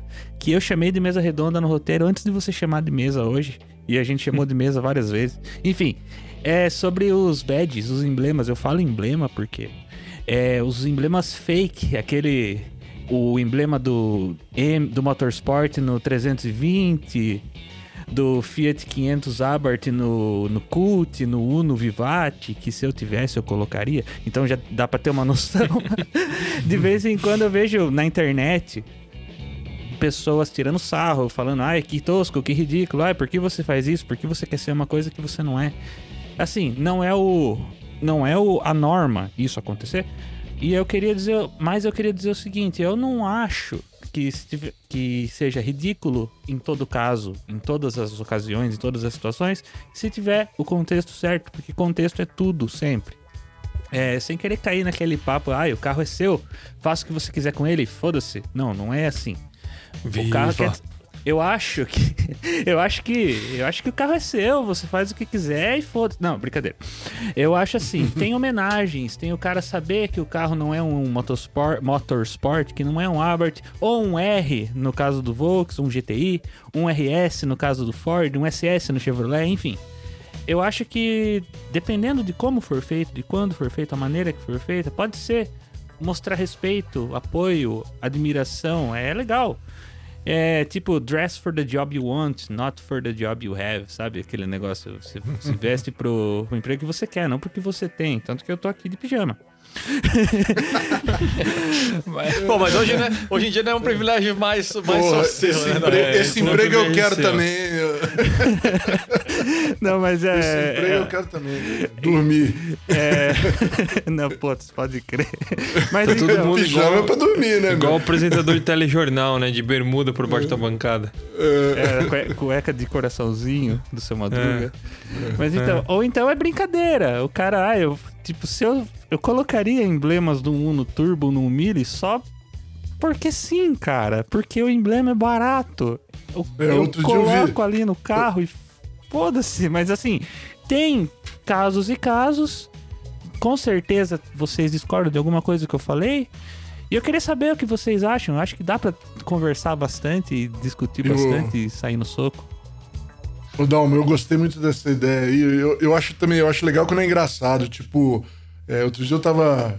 Outro dia eu tava lá, de- lá em Romeiros, andando pé atrás, tava um milho velhinho e o cara tinha colocado um símbolo de abarte no meio, assim, no lugar do símbolo da, da Fiat. lá, Eles mas, vendem igualzinho, do Óbvio- mesmo tamanho. obviamente de sacanagem o cara colocou, né? Então, é engraçado. sacanagem, cara. Tem problema. Mas sabe o que eu acho legal? Eu vou contar pra você aqui que eu secretamente eu tenho aqui que eu queria fazer o contrário. Por exemplo, Ah, mas esse é o mais Por, filho puta. por exemplo, se um dia eu comprar uma Ferrari, com certeza todos os badges serão trocados por símbolos da Puma. Uma Dino. Ah, tá. Não, eu tava pensando. Eu achava que você ia falar o seguinte, cara. Se um dia eu tiver uma M3, vou caracterizar ela inteira de 320. Uma vez eu falei. Não, é é pior mais que isso, é pior, é pior que Uma isso. vez eu falei num, num grupo, não sei onde que eu. Faz muito tempo, faz quase 10 anos, que era a época que eu queria um Eurolook pra mim, então faz bastante tempo. É, eu, fal, eu falei pro Rafa Souza, falei, cara, se eu comprar um no Turbo um dia, pode ficar com tudo o kit do corpo, da, da- o body kit, kit do corpo. Sensacional. o, body, o body kit. O body dele, kit. o body kit. Tradução do Google, né? É, o kit do corpo. Então, o, kit conjunto do corpo. Mas então, é, e tirar tudo e vender caro, né? Porque eu não E sou fazer um retrofit, tonto, né? e colocar o, tudo do Mille, até a grade, tudo, frente e alta, só que a mecânica certinha do Uno Turbo. Hoje eu não farei isso porque o Uno Turbo já não é o carro que não custa a mesma coisa que custava naquela época. As coisas mudaram muito em 10 anos, mas assim, cê- Era uma ideia muito boa. ele não É, é. e, ele me falou- boa, e daí né? o Rafa falou assim pra mim: Cara, eu ia te matar se você fizesse isso, mas tipo. Ah, sei lá, cara. O que, que vocês acham dessa história de bad fake no Ó. carro que não é fake? Não. Eu vou enfim. usar. Eu ia fazer só um comentário que é uma provocação ao nosso público. Se você ridiculariza isso de alguma. E eu não concordo muito com vocês terem a história do Bad, tá? Vou dar os motivos depois. Mas se você é um dos caras que sacaneia essa, assim, alopra essa galera que põe em Bad M, em carro não M, não sei o quê. Mas você tá ali de rodinha chinesa réplica, Ah, tá faltando uma coerência aí, amigão. E a gente sabe É. que tem muita gente fazendo isso. Então eu só queria deixar esse, esse parênteses. A porosa? antes de- É, É. a porosinha. então se, eu- se, tá, tá de porosinha, não tem muito do direito. Só isso que eu queria eu dizer. não agora. só vou usar, como já está comprado, eu acho. A porosinha? O- Não, o Volvo. o Volvo, que, que vai ser apresentado em breve em vídeo aí pro pessoal. Espero, espero. Volvo. É, ele vai ser o é, S90R. Não existiu o S90R, acho, né? Não existiu o S90R. A gente vai fazer um S90R, porque aí entra um negócio que um outro ponto de vista desse bad fake. É, que é você fazer o carro que a, a fábrica não fez. E aí você coloca, você cria uma realidade alternativa, Igual né? as Paraty GTI, Saveiro GTI Igual- que o pessoal faz. É. Que, eu saber é, Paraty GT, né? Paraty GT saiu. Paraty quadrada, você fala, né? Não, Paraty quadrada, vi Paraty GTI. quadrada GTI. Já vi, vi GT, esses já vi- já- GT, é, então, o pessoal fazia Paraty GT, Saveiro GT. Ah, Saveiro, vi GTI, GTI, essas- mesmo. essas é, coisas. Prata, prata o para-choque e tudo. Só que tipo, rodão. Eu vi uns ro- rodões enormes. Falei, ó, É, Paraty exa- GTI ficou massa. Fazia o pessoal que nem o pessoal faz, tipo, criar ali. É, mas tem- vamos, vamos, vamos no nível mais. Mais barato, mais acessível. É, exato. Que acho que você tá falando de coisas muito sofisticadas que acho que até o Todo mundo chato acha vai legal. achar legal, né? É, É, então, mas aí nesse caso, mais- mais nesse caso é legal. É, peraí, qual caso é legal? O caso de você fazer, é, eu, que nem eu vou fazer um 960R, por Ah, exemplo. não. É legal porque você vai fazer. Ah, Isso é não. unanimidade. Fazer isso aí é do caralho. Acho que não tem um entusiasta que Não, vai, é, que vai apontar o dedo pra isso. O que eu tava querendo dizer é. Eu acho que isso aí tá todo mundo de acordo, né? Acho que o ponto é. É, é, é o clássico ali, do cara botar um logo TRD num, sei lá, num Corolla. Ou pegar ali um. Hilux, botar um logo do as GTI Hilux num tem umas Golf- grade- No Golf 1.4. Você já viu que tem grade TRD pra Hilux agora? Eu cruzei com uma hoje. O cara tava com um puta TRD vermelho na frente do carro, assim. É uma Hilux normal. Eu posso É. contar aquele, aquele dia que a gente achou que era, que era um facelift da S10 e era uma grade. uma Não, que grade. o ca- né, a- o- al- alguém mandou pra gente, né? Ó, flagre- o, o carro tava ali, era. É, alguém flagrou o carro perto do aeroporto, uma coisa assim. E a gente ficou batendo cabeça. Como é que foi isso, não? Você lembra? Eu lembro daí, ah, ah, saiu a, a- um flagra da S10 restilizada. Foi isso que, que, que, que caiu É. no meu Aí a colo. gente ficou procurando, mas o que, que era aí? Mas que, que, que reutilização é essa? Ficou batendo cabeça até que, meu, isso é uma grade, uma grade aftermarket, né, cara? O cara fez uma Ah, grade Bem feita. É, bem super bem harmoniosa. É. Com a fonte Parecia certa Chevrolet. Não chegou Ó, a entrar no ar, dizer- lógico, que a gente pegou antes, né? A gente sacou antes, mas ficou Eu uns acho 10 o minutos pior- batendo cabeça. O pior é quando é quando esse negócio do badge, o pior é quando a marca mesmo faz, né? É tipo, agora tem todo os alemães são mestres É. nisso.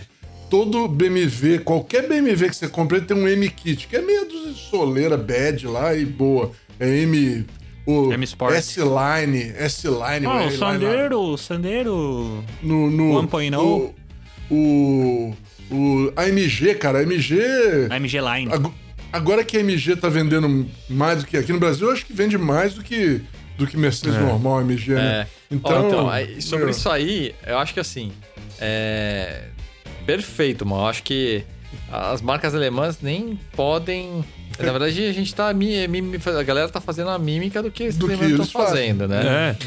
A Agora, BMW só começou pra com isso, lembrar- se eu não me engano. É, então, a BMW ela começou de uma forma até mais ética, que era os kits M-Technique. Né? Aham. Isso. Então, você conseguia identificar que aquilo era um kit estético, né? Uhum. Isso. Era. Não tinha nenhum emblema M no carro. Ele Isso. tinha os ade- alguns adereços até que eram semelhantes ao- aos M, mas sempre tinha uma diferencinha. Então a saia lateral de um M Technique não era exatamente igual ao da M3.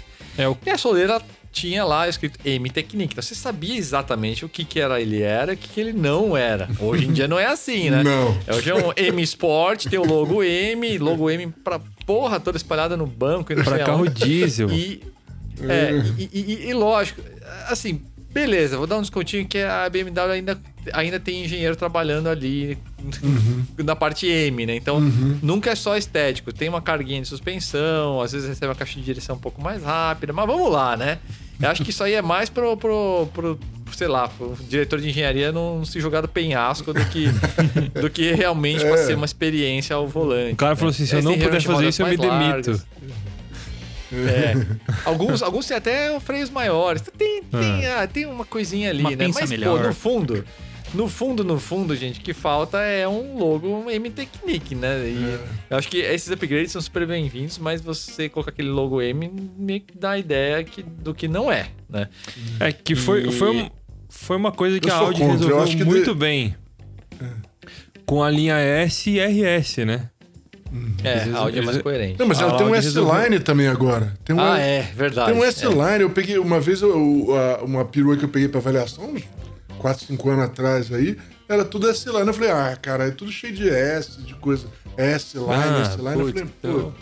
É, meu, É é, verdade. cara, é assim, eu sou contra isso daí. É, O cara fora é outro papo, mas agora, a, a, por exemplo, a- as, as alemãs fazer isso, ela é um puta tiro no pé, cara. Eu não, faz um nível esporte, faz um nível qualquer coisa, mas o tal do M é M. O tal do Que é o MG que era é antes, MG. você lembra? É, A BMW porra, E36 tem que ser.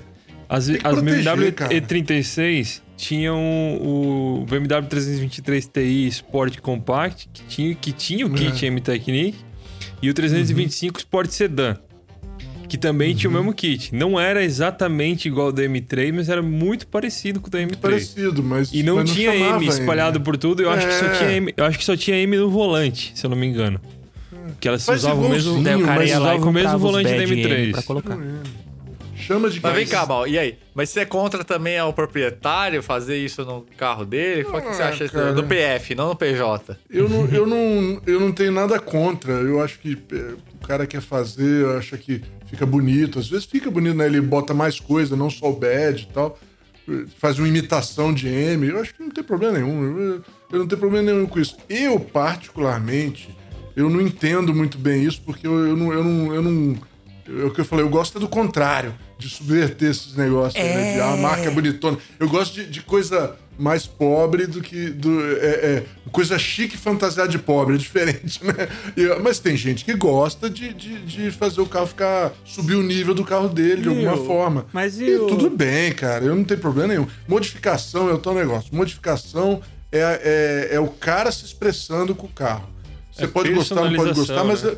é, é É, personalização. tem até nome pra isso, personalização. Você, você pode gostar ou você pode não gostar, mas é um negócio que o cara fez no carro dele pra fazer o carro dele ficar diferente do carro do lado e pra ele poder mostrar alguma coisa da personalidade dele. Eu acho isso É. super válido.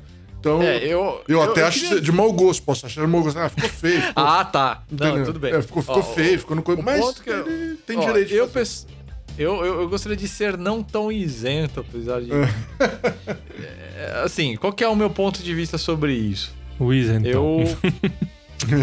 Cara, eu não. não, não- Eu te falo, esse é o tipo de coisa que você não vai apontar o dedo na cara da pessoa e falar, nossa, você é um monabi, não sei o quê. Isso aí.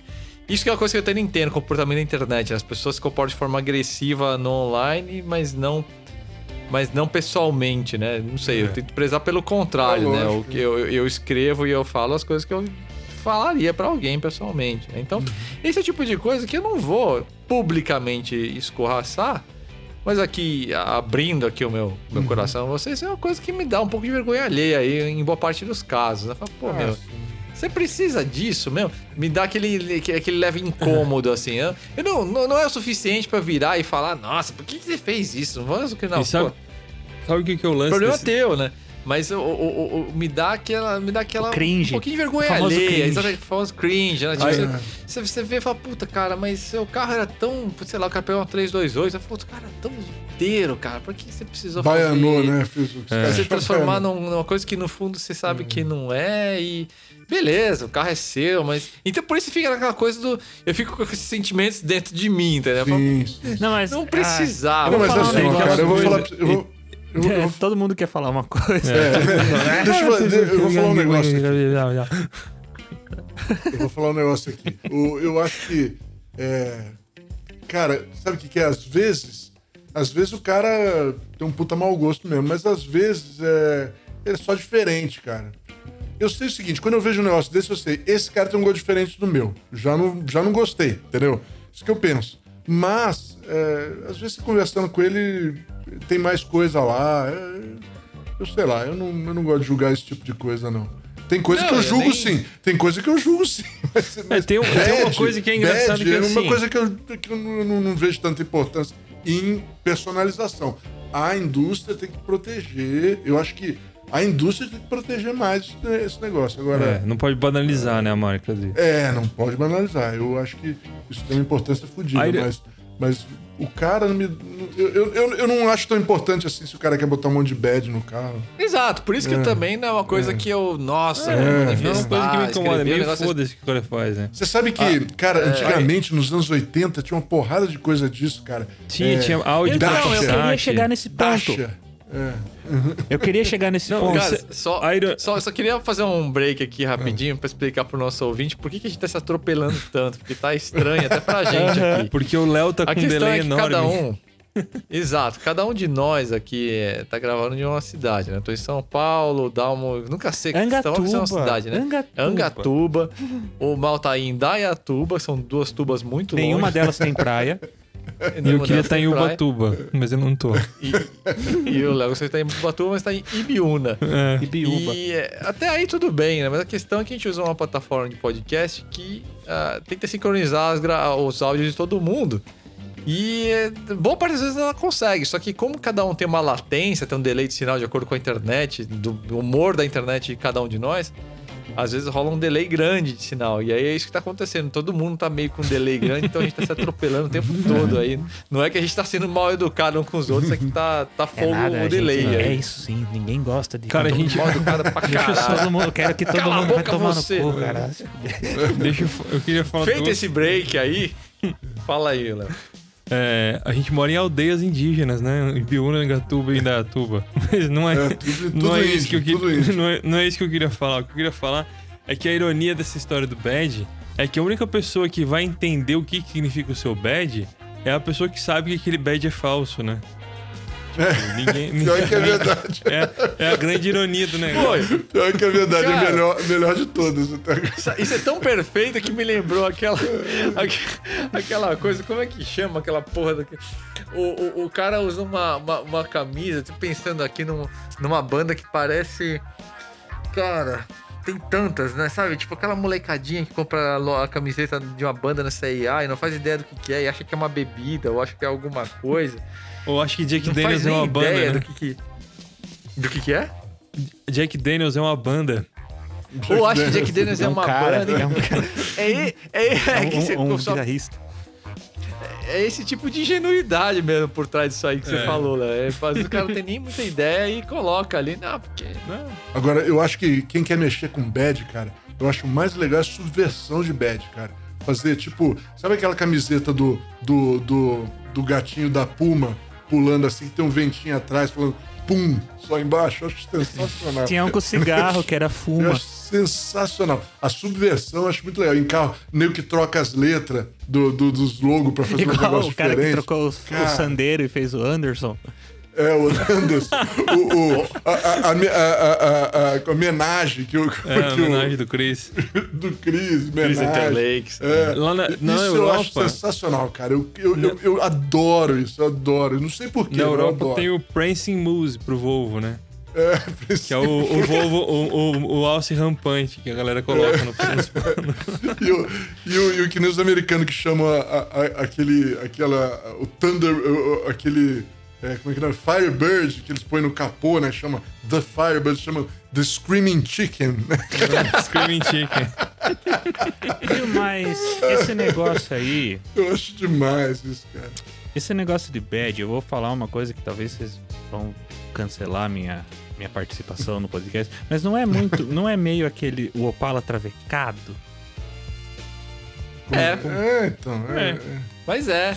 Mas essa cultura tem de muito Então. tempo, né? O cara pegar um Dart, transformar em Charger RT e tudo mais. Mas você sabe uma Mas, coisa? é- isso mas ele gera o mesmo tipo de controvérsia, inclusive. É, tem uma É. galera que não gosta de carro, de Não carro aceita, travecado. é. Tanto que falar travecado já é. Por si já é pe- Então, o cara né? já fala na É. maldade. Então, tipo, essa ideia não, não é Mas eu acho muito- caracterizado. ó, mas é eu- travecado. Isso aí, aí a gente entra aí pra entrar numa seara desgraçada. Por exemplo, eu não vejo tanto problema nesse negócio aí, cara. Se você Eu faz ele também não. Você faz ele igualzinho, paciência. Não é. É só você não vender ele como, como original, Tipo, se né? eu Não, é um comprasse um. Clio daqueles É um primeiro que veio pro Brasil, eu faria um Clio Williams look. Mas sabe o que, que eu acho? pi- É, o- É, o- fazendo meio feitinho, tá. O e meu eu irmão colocava fez o o Fie- 2.0 do, do- da Duster. O meu irmão, o meu irmão fez o, Fie- o Fiesta ZTEC S que não existe no Brasil, né? É um, É, então. Eu, eu não vejo um problema. carro europeu que ele montou aqui e fez, olha, o. o, o, o Eu não vejo travecão. problema. O que eu vejo problema, por exemplo, que é muito mais comum em Opala, por exemplo, é os caras pegam SS4, que é infinitamente mais comum que SS6, e vai e põe os seis cilindros.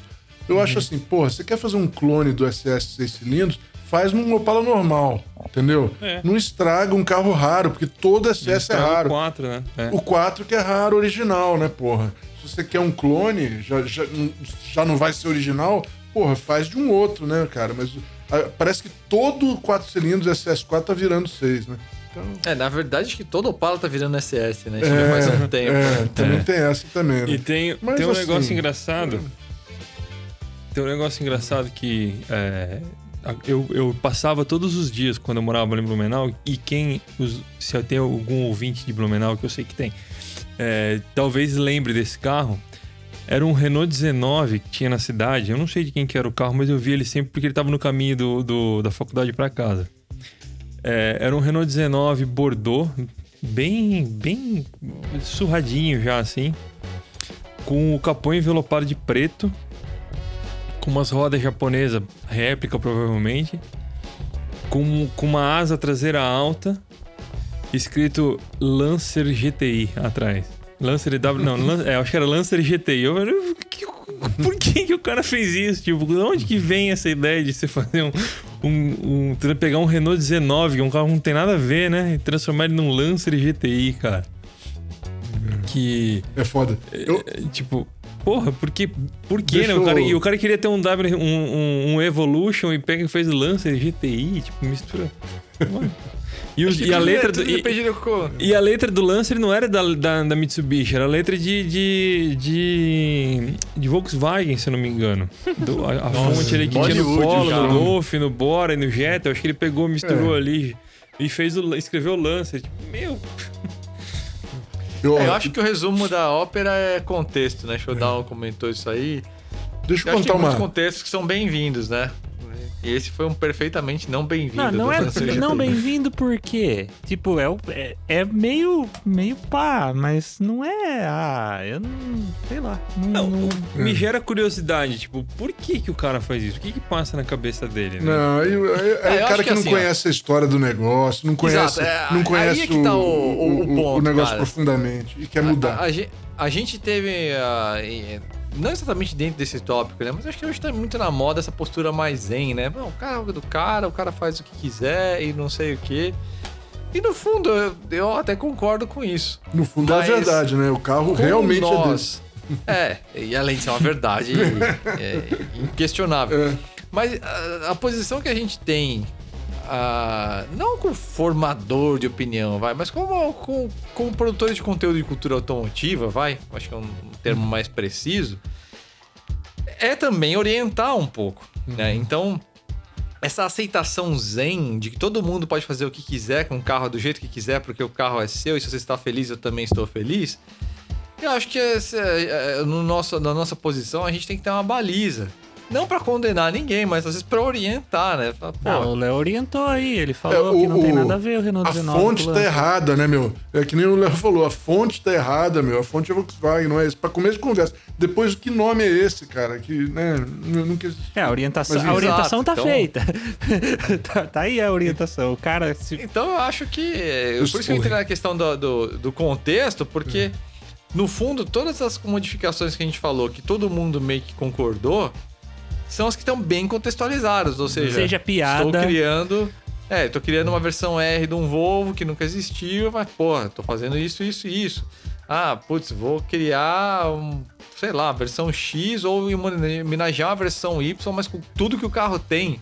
Ah, pô, beleza, bem-vinda. Acho É. que é meio isso, um contexto das coisas. Ah, eu só né? queria Ô, dizer Juliano, que o deixa deixa eu piada contar uma. vale. Deixa eu contar uma aí. Da piada. É. Que- eu não entendi. Não, o que piada. contexto de você fazer pela, pela, pelo humor.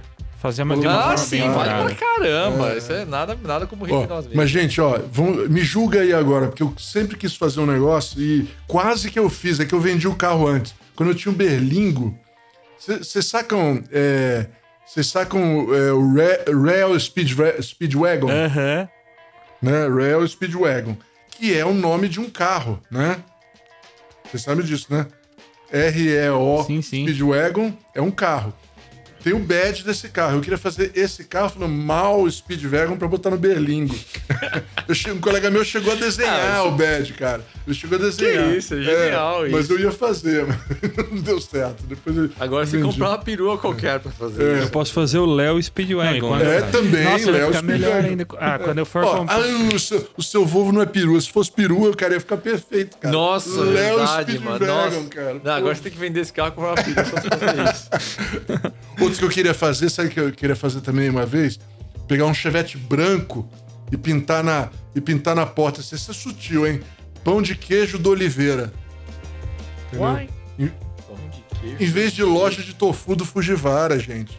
É bem, é bem específico. Não, isso igual. Nossa, essa foi, essa foi pior que as dicas do Léo pro meu filho do mano?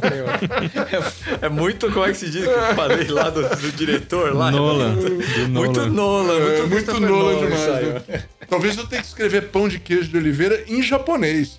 Entendeu? Aí- Ah, beleza. Aí ninguém vai entender que é diferente do, Era do Chevette Fujiwara do Fujiwara. branco. É isso aí, pô. Bom, acho que é isso, né, cara? A gente tá chegando em uma hora e vinte de, de podcast. Vamos passar pro, pra rádio? Yes. Oh, desculpa. Não, antes tem as matérias de destaque. Opa, é verdade. Tem aí. vontade de destaque. Vou... Bom, vamos lá. É, A primeira que eu vou indicar é, é- chama Lotus Corvette, o C4ZR1. É... é engraçado, quando eu tava fazendo essa matéria aí, eu, eu percebi, eu não tinha me ligado, Eu, eu conhecia bem a história desse motor aí, da- dessa Corvette C4R1 que foi feito pela Lotus, né? O motor foi feito pela Lotus. É, é o único motor de comando no cabeçote da história do Corvette.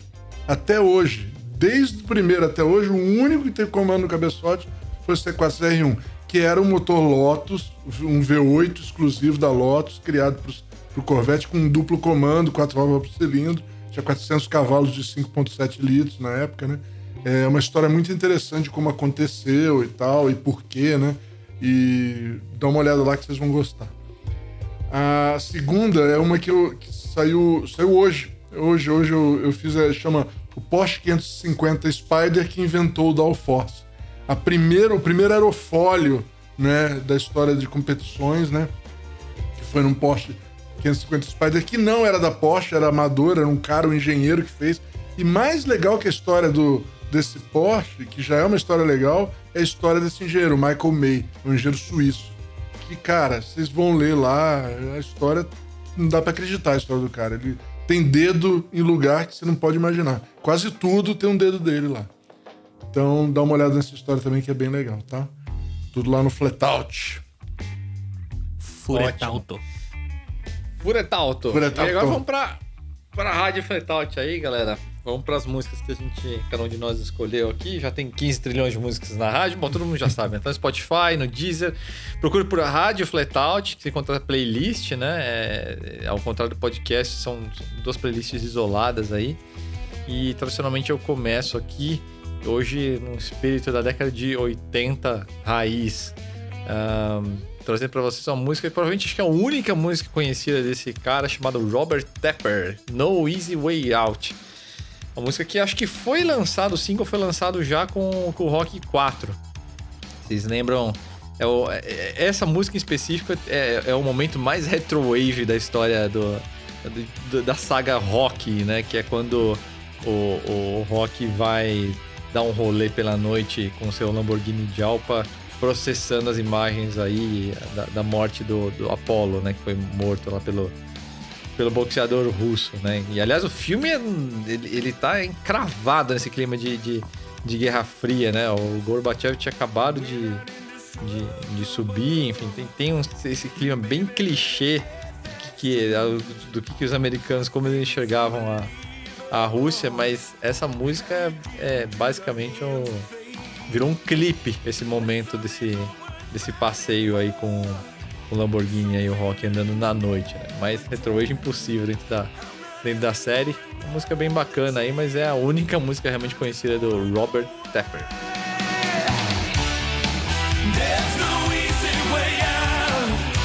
Isso aí. Manda aí, Léo, qual que é a sua? Beleza, a minha é Our House do Madness. Madness, loucura. É, Madness, não sei se se é uma banda muito conhecida, se ela é conhecida ou não. É, ela é uma banda de ska, ska, pop, jazz, pop, sei lá, inglesa, que surgiu no finalzinho dos anos 70, numa época que todo mundo associa ao, ao punk rock, né? Mas que na Inglaterra tava cheio de banda com influência de reggae e ska. O, o Polícia dessa época, né? O Specials, UB40, General Public. E eles, para quem não lembra, a Inglaterra colonizou a Jamaica e tinha muito já filho de jamaicano na Inglaterra, né? Então o ritmo era era bem aceito pelos mods e pelos skinheads originais. E o Magnus eram esses caras e eles tinham já, já tinham um certo sucesso com, com, com algumas dois ou três discos quando eles lançaram essa música. E é um dos maiores hits deles. É Our House, Nossa Casa. Fala de uma, uma família da classe média trabalha, trabalhadora da, da Inglaterra. Fala sobre o- a casa, os vizinhos, as crianças, a relação, a mãe louca, o pai trabalhando, os filhos correndo de um lado pro outro. E é uma música bem divertida. Tem um, um clima legal, uma melodia legal. É uma das minhas músicas favoritas de ska. E eu escolhi ela essa semana, Madness Our House. She's the one. Dalmo, qual é a sua? Essa música teve no comercial de um carro, mas eu não lembro que carro é. Faz um tempão. eu também não lembro. Você falou 10 agora, eu acabei, eu acabei de lembrar. A, a minha, então, É o seguinte, cara, quando eu era moleque, descobri a música e não tinha internet, ironicamente eu corri atrás de querer descobrir tudo sobre a banda. Hoje em dia eu não faço mais isso. Hoje que tem a informação, eu não tenho saco pra ficar descobrindo tudo sobre o artista, sobre a história do gênero da música que eu descobri. Há uns anos atrás eu descobri essa canção que todo mundo descobriu meio que ao mesmo tempo, ela chama Plastic Love. Ela é de uma artista japonesa de city pop chamada Maria Takeuchi. Ela esse city pop pelo pouco que eu fui correr atrás, é um estilo musical lá do Japão nos anos 80 que tinha muita influência americana por causa do momento que estava acontecendo lá no Japão, de bastante americano lá. E é assim, uma música bem singelinha, bem nostálgica, bem popzinha, dançante, sobre uma pessoa que se iludiu muito no amor e agora só quer relacionamentos passageiros, esse amor plástico. E ela fez muito sucesso na internet nos últimos anos. Ela apareceu no Spotify agora, recentemente. E, meu, muita gente já ouviu essa música e ela é muito legal. Ela dá um conforto, uma saudadinha do que a gente nunca viveu. E Plastic Love, da Maria Takeuchi, ouçam, ouvam e apreciem, que é muito legal. Não é a versão de, sete, de quase 8 minutos que tem no YouTube, é uma versão de menos de 5 minutos. Ah, é uma música que eu gosto muito e eu quero que vocês ouçam também. E já era. Manda aí, mal. Beleza, a minha dessa semana é A Whiter Shade of Pale, do Procol, Procol Harum. Cara, o Procol Harum era uma banda que eu não. Eu gosto muito dessa música, eu e minha esposa gostamos muito dessa música é, há muito tempo, mas é, não sabia nada desse Procol Harum, então eu fui dar uma pesquisada. Eu descobri por quê, né? É mais uma daquelas bandas de um hit só, né? É, se não fosse essa música, ninguém conhecia o Procol, Procol Harum. É, ela foi lançada em 67, 1967. Vendeu 10 milhões de cópias desse single, que é o single de estreia da banda, mas ela nunca mais fez sucesso. É só isso daí. O legal dessa música é o seguinte, cara, eu gostava muito dela e minha esposa também, desde que a gente se conhece. E quando a gente foi se casar, a ideia era colocar essa música é, na- quando a gente entrasse na igreja. Só que, olha como o mundo era diferente. A gente não conseguiu achar quem que cantava. A gente sabia da música, mas não sabia o, o título dela, o nome da banda, não sabia nada. A gente tinha ouvido algumas vezes no rádio por aí. E a gente acabou desistindo. Ah, não sei, deixa, vamos pegar outra música qualquer. Nem me lembro qual música que a gente pôs. A gente não- conseguiu achar na época, cara. Antes da internet. Hoje você vai lá no Google, bota lá qualquer parte da música e você acaba achando ela. É, ou usa o Shazam, né? qualquer coisa. Eu conhecia, eu conhecia o título da música e conhecia a música, mas não sabia que ela se chamava. Eu já, ouvi, eu já dois- ouvi muito esse nome dessa banda, mas eu não lembro de ter ouvido essa música. Talvez eu já tenha ouvido e não saiba. Essa música Não, tem a música com a letra mais maluca que já inventaram na face da Ah, Terra. mas eu duvido. Nada faz sentido, nada faz sentido, cara. Tem 16 virgens, virgens vestais lá que eu até hoje quero saber de onde saiu essas virgens. No, no meio lá, é, é uma louca. Mas é muito legal. Tem um, um- é de um órgãozinho legal, é bem anos 60. Diz que foi um dos, é, um dos hinos do Summer of Love de 67. É, ela é legal. inspirada em, músicas, em duas músicas do Bach. Bach. Ó, mas, mas eu vou deixar um desafio aqui que não é o desafio do ronco. Duvido vocês encontrarem um álbum que tenha letras mais sem sentido do que Tales from Topographic Oceans do Só Yes. o melhor álbum do Nem, Yes. nem, o- nem o vocalista entendia mais o que, que estavam querendo com aquilo. Quatro cara. músicas, você ter cada uma com 23 minutos. Nossa, eu- é o céu pra mim esse negócio, cara. Não, é, te- vocês não. co- Pra quem não conhece, simplesmente procurem no Google as letras desse álbum e boa sorte. Só digo isso. Boa sorte. Não, É muito bom. Mas o álbum é bom. É, é o, me- É é o- é o bom. que eu mais gosto do Yes. É, eu não tenho esse vínculo todo, mas eu acho um bom álbum. Ó, ó, aliás, vou dar um puxa, puxa o É, eu desafio do tava esperando a deixa. Eu vou Manda. mandar mais uma dica pra vocês, é, é um pouco mais direta aí pra quem jogou Gran Turismo 2, né?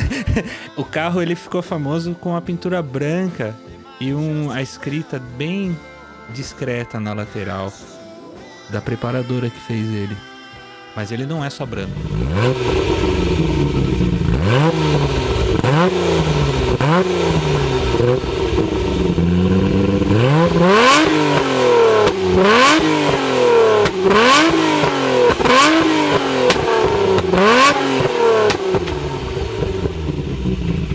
Ah, agora acho que até eu acerto. É boa, hein?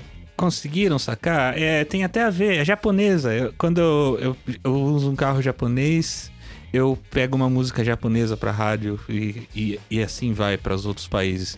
É o Skyline R34 da Mines, que foi uma preparadora. Ficou famosa na década de 90 por causa do Gran Turismo no mundo todo, mas no Japão ela foi fundada em 1985 com a filosofia de um carro ser o mais equilibrado possível, que seja bom de freios, curvas e aceleração.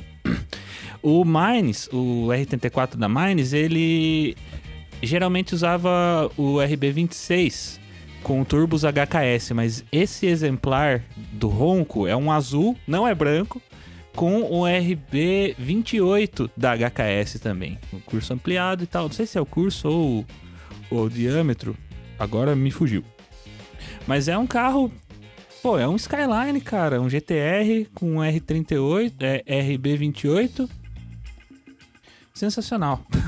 é um dos carros mais, assim. Mais conhecidos por quem gosta mesmo de JDM e curte o Gran Turismo 2. É um belo carro. O Skyline, provavelmente, um dos meus carros favoritos, assim. É um carro que eu gosto muito. Tá aí. Boa. E com essa, pessoal, nós vamos ficando por aqui. Novamente, obrigado aí pelo seu carinho, pela sua audiência, por estar conosco aí nessa uma hora e meia de podcast. E semana que vem estaremos juntos novamente. Valeu, caras. É isso, pessoal. Valeu. Até semana que vem. Falou, galera. Até mais. Muito obrigado e é nóis. Falou, pessoal. Um abraço. Até semana que vem.